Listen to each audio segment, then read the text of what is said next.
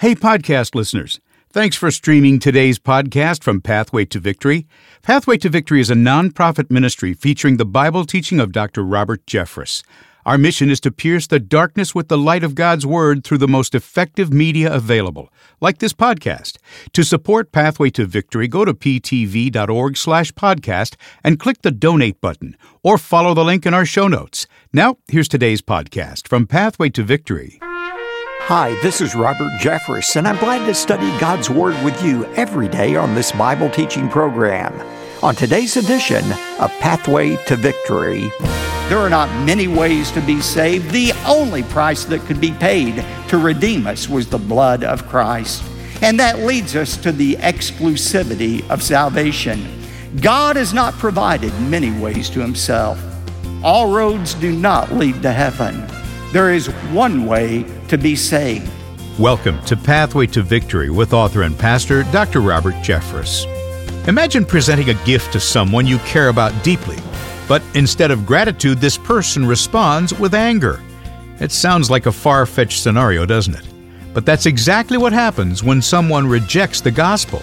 Today on Pathway to Victory, Dr. Robert Jeffress describes the far better response to God's gift of salvation. Now, here's our Bible teacher to introduce today's message. Dr. Jeffress? Thanks, David, and welcome again to Pathway to Victory. There's always something going on behind the scenes here at Pathway to Victory. And right now, we're already planning this summer's vacation for you. So, why not escape the pressures of your everyday life and join us? The dates for our Pathway to Victory cruise to Alaska are June 15th through 22nd. We'll be gliding through the calmer waters of the Inside Passage along the spectacular coastline of British Columbia on our way to Alaska.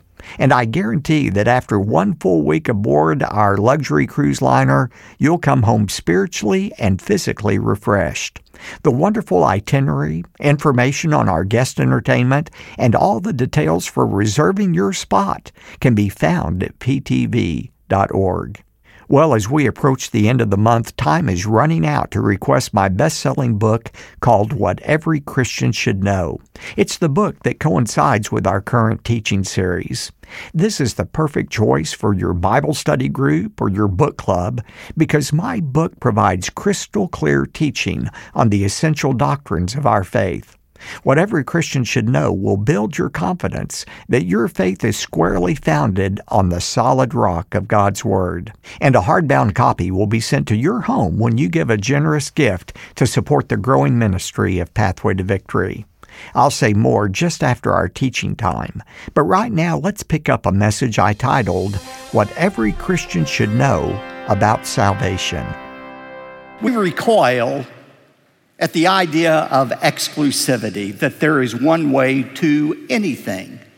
And yet, exclusivity is at the heart of the core biblical truth we're going to look at today. Today, we're going to look at what every Christian should know about salvation. There is one way to be saved, and that shouldn't surprise us. You see that pattern of exclusivity beginning in the opening pages of the Old Testament. For example, when God gave his Ten Commandments in Exodus 20, the very first commandment was, I am the Lord your God, you shall have no other gods before me. Well, that sounds intolerant, doesn't it?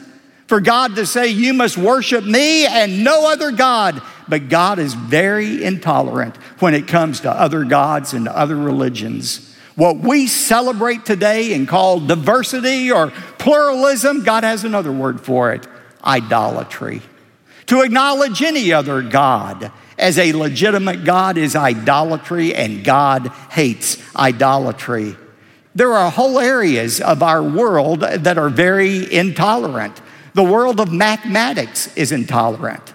Seven times seven doesn't equal 51 or 103. There's one answer 49. When we come to the idea of faith, the faith that is required to get into heaven is very intolerant. There are not many ways to God, there is one way to God.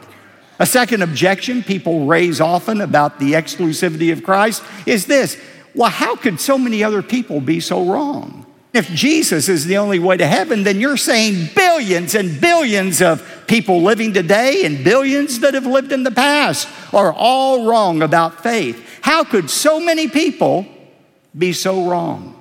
Well, isn't that what Jesus predicted? Jesus said most people will miss heaven.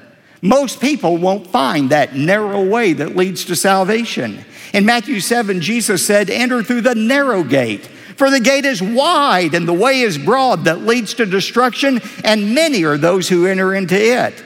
But the gate is small and the way is narrow that leads to life, and there are few, few who find it. A third objection people say, some people say, well, you don't have to claim to be exclusive because all religions teach basically the same thing. All the world religions teach basically the same thing. The only people who say that are people who are ignorant about world religions. Because if you look at world religions, you see they are very different. They don't all teach the same thing. And interestingly, most all of them claim to be exclusive. Their way is the only way to heaven. Finally, people say, well, it's just unfair for God to send people to hell, especially because they just hadn't believed the right thing about Jesus. I mean, what about all the people who've never heard about Jesus? Is it fair for God to send them to hell? We talked about that at length in our series in the book of Acts. And remember, we saw that everybody has a knowledge that there's a God. They can accept it or reject it, but everybody can look in the stars and look at the sky and look at the sun and the planets and know they didn't create those things. Romans 1 says everybody can know something about God just by looking at creation. Now, belief in God isn't enough to save you from hell, but it is enough information, if rejected, to condemn you to hell. The fact is, when God sees somebody who wants to know Him, God will send the specific information about Jesus that that person needs to be saved. You see that in Acts, Acts chapter 8.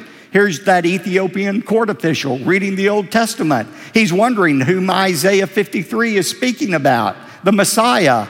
He wants to know him. And God miraculously sends Philip the evangelist to sit in that chariot with him. Or in Acts chapter 10, Cornelius, the Roman centurion, he prayed. He was a good man, but he didn't know Christ. God sent the apostle Peter supernaturally to witness to him. And God continues the same thing today. Every day of every week, we hear testimonies about people in Africa, most recently Ukraine, who knew nothing about Jesus Christ, but by accident, they tuned into Pathway to Victory, our church's ministry, and they came to a saving faith. Is that by accident? No. God gets the word to those who really want to know Him. And you know, when it comes to being unfair, I always use this illustration. Just imagine there are 100 people on death row in Huntsville, Texas. I don't know how many are on death row, but let's just suppose it's 100. And suppose the governor one day decides that he's going to pardon one of those prisoners from death row, setting free. Now, some might disagree with the governor over doing that, but could he be accused of being unfair because he didn't release everybody? I mean, after all, the one prisoner who was freed received the governor's mercy. The other 99 who remain on death row are receiving justice, what they deserve. But in no sense is anybody being treated unjustly. And it's the same way with God's pardon of our sins. The fact that God chooses to save some and not everybody is not because God is unjust. People who receive Christ, his pardon, they receive God's mercy. Those who reject Christ receive God's justice, but in no case is God acting unjustly. Well, how do you communicate that truth of the exclusivity of salvation in a pluralistic world in which we live. You know, there are three things I like to say to people when they object to this idea, and I hope you'll write them down and remember them. When people object to the exclusivity of Christ, and by the way, 60% of professing evangelical Christians believe there are multiple ways to heaven. So it's not only non Christians who object to this, but Christians as well. What do you say to people? First of all, I always like to say, your argument is with the Bible, not with me. It's very important to point people back to what the Bible says. That's where the power is. The Word of God is alive and active and sharper than any two edged sword. I remind people of Jesus' words in John 14, 6. Jesus said to him, I am the way and the truth and the life. No one comes to the Father except through me. Acts 4:12 Peter said there is salvation in no one else. There is no other name under heaven given among men by which we must be saved. It's only through Jesus that we're saved. Paul said it in Romans 10:9 and if you confess with your mouth Jesus is Lord and believe in your heart that God has raised him from the dead you shall be saved. Now you know what's interesting about these three verses? They come from the lips of the three most prominent Jews in the New Testament Jesus, Peter, and Paul. Many times I get accused of being anti Semitic because I say Jews have to trust in Jesus in order to be saved. In fact, the media loves to pull up. They still do it. I saw it again last week. A clip of me from 10, 15 years ago on a TV showing, show saying Jews cannot be saved through Judaism. And they cut it right there. See, he's anti Semitic. If they'd played the entire clip, they would have heard me say Catholics can't be saved by Catholicism. Baptists can't be saved through Baptist churches. Only people can be saved through faith in Jesus Christ. And who said that? Paul, a Jew, a Hebrew of a Hebrew, said, My sole desire is that Israel be saved. Peter wasn't a Southern Baptist evangelist, he was a Jew, and he said, There is salvation in no one else other than the name of Jesus. I had a Jewish man tell me, and uh, he was kind of kidding, but he said, You know, aren't you the guy who tells Jews they're going to hell? And I laughed and I said, Well, actually, that idea didn't come from me. I got it from a Jewish rabbi. His name was Jesus. Jesus was a Jew, and yet he said, I am the way, the truth, and the life. No man comes to the Father except through me.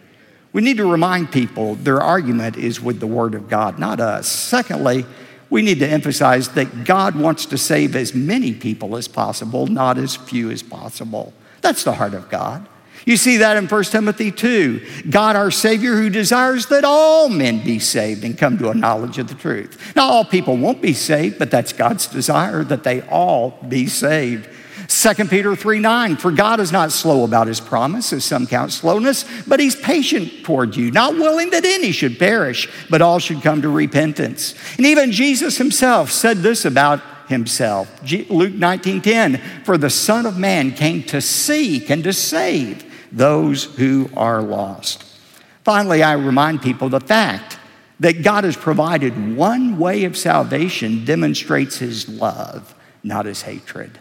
The fact that he provides one way of salvation demonstrates his love, not his, his hatred. Romans 5 8 says, For God demonstrated his love toward us in that while we were yet sinners, he sent Christ to die for us.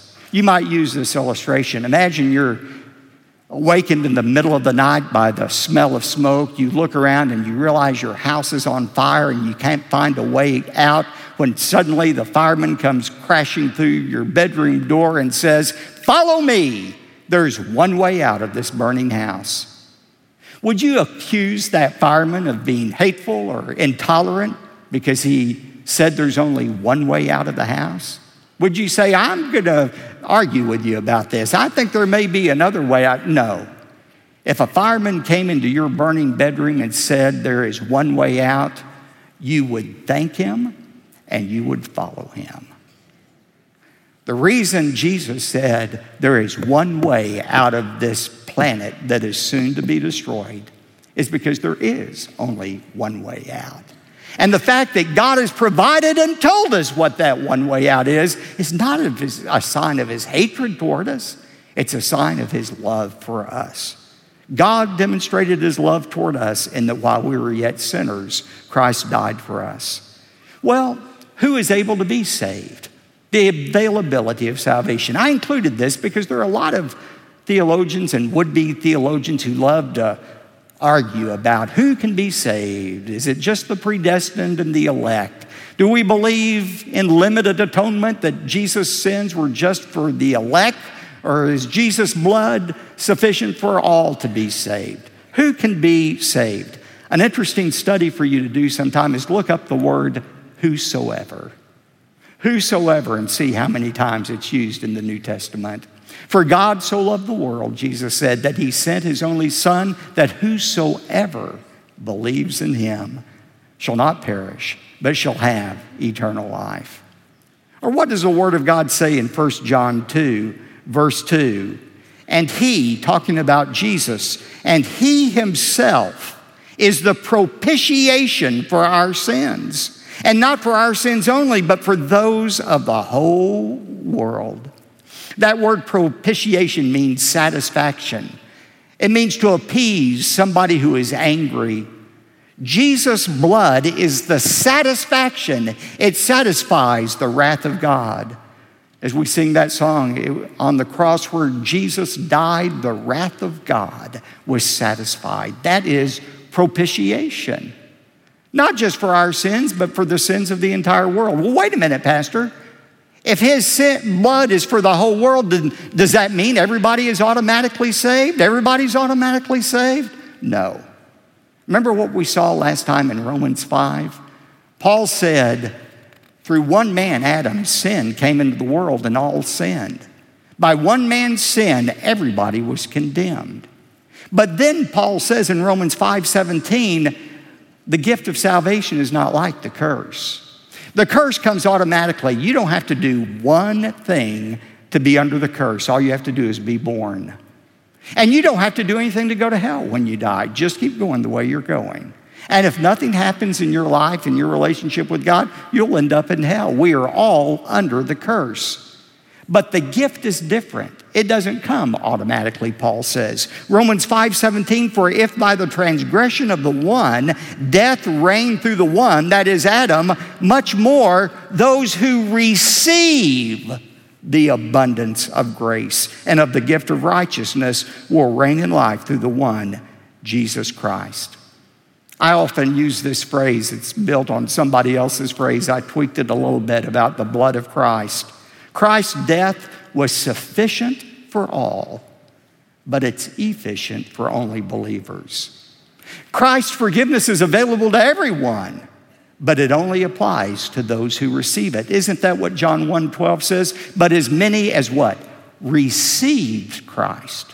To them he gave the power to become the children of God, even to those who believe on his name.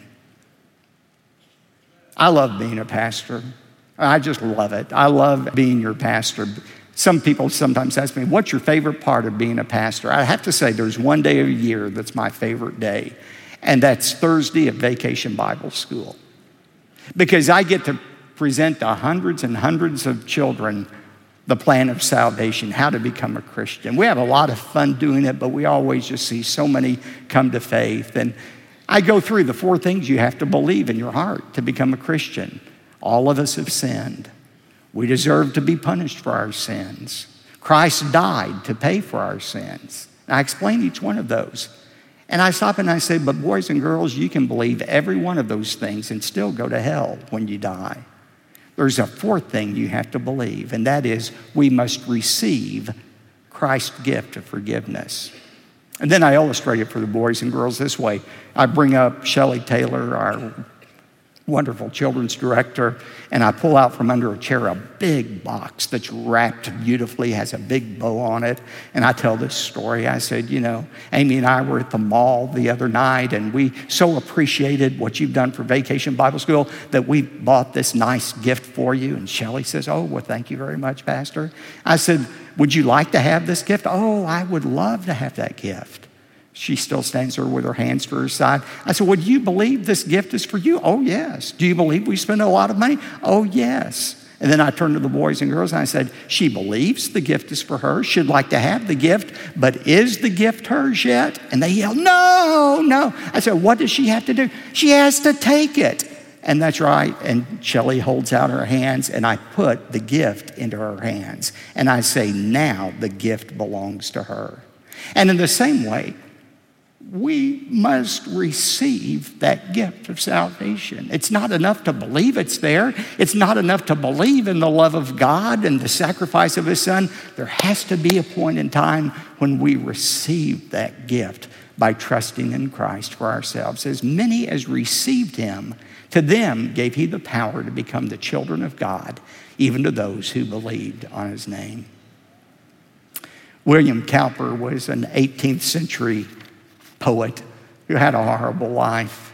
When he was six years of age, his mother died, and relatives bundled him up and sent him to a boarding school where he was bullied and badgered by older boys. He fell into deep depression. He tried to commit suicide several times. Finally, in 1756, at the age of 25, William Cowper was committed to what they used to call an insane asylum. That was the worst fate that could befall anybody in the 18th century. He was in that asylum. He would wake up in the middle of the nights crying out, My sin, my sin. If only there were a fountain somewhere to cleanse me of my sin. But then, in the providence of God, a doctor took over his case, a Christian who was a psychiatrist, Dr. Cotton. And Dr. Cotton introduced William Cowper to Jesus Christ, who could forgive him of his sin. Later, William Cowper gave this testimony of what happened to him. He said, The happy period, which was to shake off my fetters and afford me a clear opening of the free mercy of God, had now arrived. I flung myself into a chair near the window and, seeing a Bible there, ventured once more to apply to it for comfort and instruction. The first verses I saw were in the third chapter of Romans being justified freely by his grace through the redemption that is in Christ Jesus, whom God hath set forth to be a propitiation through faith in his blood to manifest his righteousness. Immediately, Cowper said, I received the strength to believe, and the full beams of the Sun of Righteousness shone on me. I saw the sufficiency of the atonement he has made, my pardon in his blood, and the fullness and completeness of his justification. In a moment, I believed and I received the gospel. Many years later, William Cowper would write a song about his experience. It's a song we still sing today. There is a fountain filled with blood drawn from Emmanuel's veins and sinners plunged beneath that flood lose all their guilty stain. The dying thief rejoiced to see that fountain in his day, and there may I, though vile as he, wash all my sins away. Salvation is not a reward, it is a gift from God based on the redemptive work of Jesus Christ. Of the 10 core beliefs we're addressing in my teaching series, this one is at the top of the priority list. With our eternal home at stake, we cannot afford to be wrong about the doctrine of salvation. Well, with only a few more studies remaining in this series, I hope you'll reach out and request the book I've written for you called What Every Christian Should Know False teaching runs rampant in our day, even in our churches. And these are the non negotiable facts about God and the Bible. If you have children or grandchildren who've begun to second guess their Christian faith, this would make a tremendous gift as well. Remember, our study ends one week from now. So while it's still fresh on your mind, give us a call or go to ptv.org or write us a letter to request your hardbound copy of What Every Christian Should Know. It's yours for the asking when you give a generous gift to support the ministry of Pathway to Victory. As a listener supported ministry, we rely entirely on the voluntary gifts from friends like you. And no one makes a greater impact on our future than those we call our pathway partners. A pathway partner is someone who signs up to give a generous gift each month. You can do that right now. In this relationship, you're entitled to exclusive benefits. In fact, with your first gift today, I'll make sure that you receive a copy of my book, What Every Christian Should Know. David will repeat this information right now, and I look forward to hearing from you today. Thanks, Dr. Jeffress. You're invited to request the best selling book, What Every Christian Should Know, when you give a generous gift to support the ministry of Pathway to Victory, or when you sign up to become a Pathway partner. Call us at 866 999 2965 or visit our website at ptv.org. And when you give an especially generous gift of $75 or more, we'll also include the complete What Every Christian Should Know teaching series on audio and video discs. Plus, you'll get a study guide to use for personal or group study. Call 866 999 2965 or go to ptv.org. You can also send your request by mail right to P.O. Box 223 609, Dallas, Texas 75222. One more time, that's P.O. Box 223 609, Dallas, Texas 75222. I'm David J. Mullins. Wishing you a great weekend, then join us Monday for a message called What Every Christian Should Know About the Church. That's right here on Pathway to Victory. Pathway to Victory with Dr. Robert Jeffress comes from the pulpit of the First Baptist Church of Dallas, Texas. You made it to the end of today's podcast from Pathway to Victory, and we're so glad you're here. Pathway to Victory relies on the generosity of loyal listeners like you to make this podcast possible. One of the most impactful ways you can give is by becoming a Pathway partner. Your monthly gift will empower Pathway to Victory to share the gospel of Jesus Christ and help others become rooted more firmly in His Word. To become a Pathway partner, go to ptv.org slash podcast and click on the donate button or follow the link in our show notes. We hope you've been blessed by today's podcast from Pathway to Victory.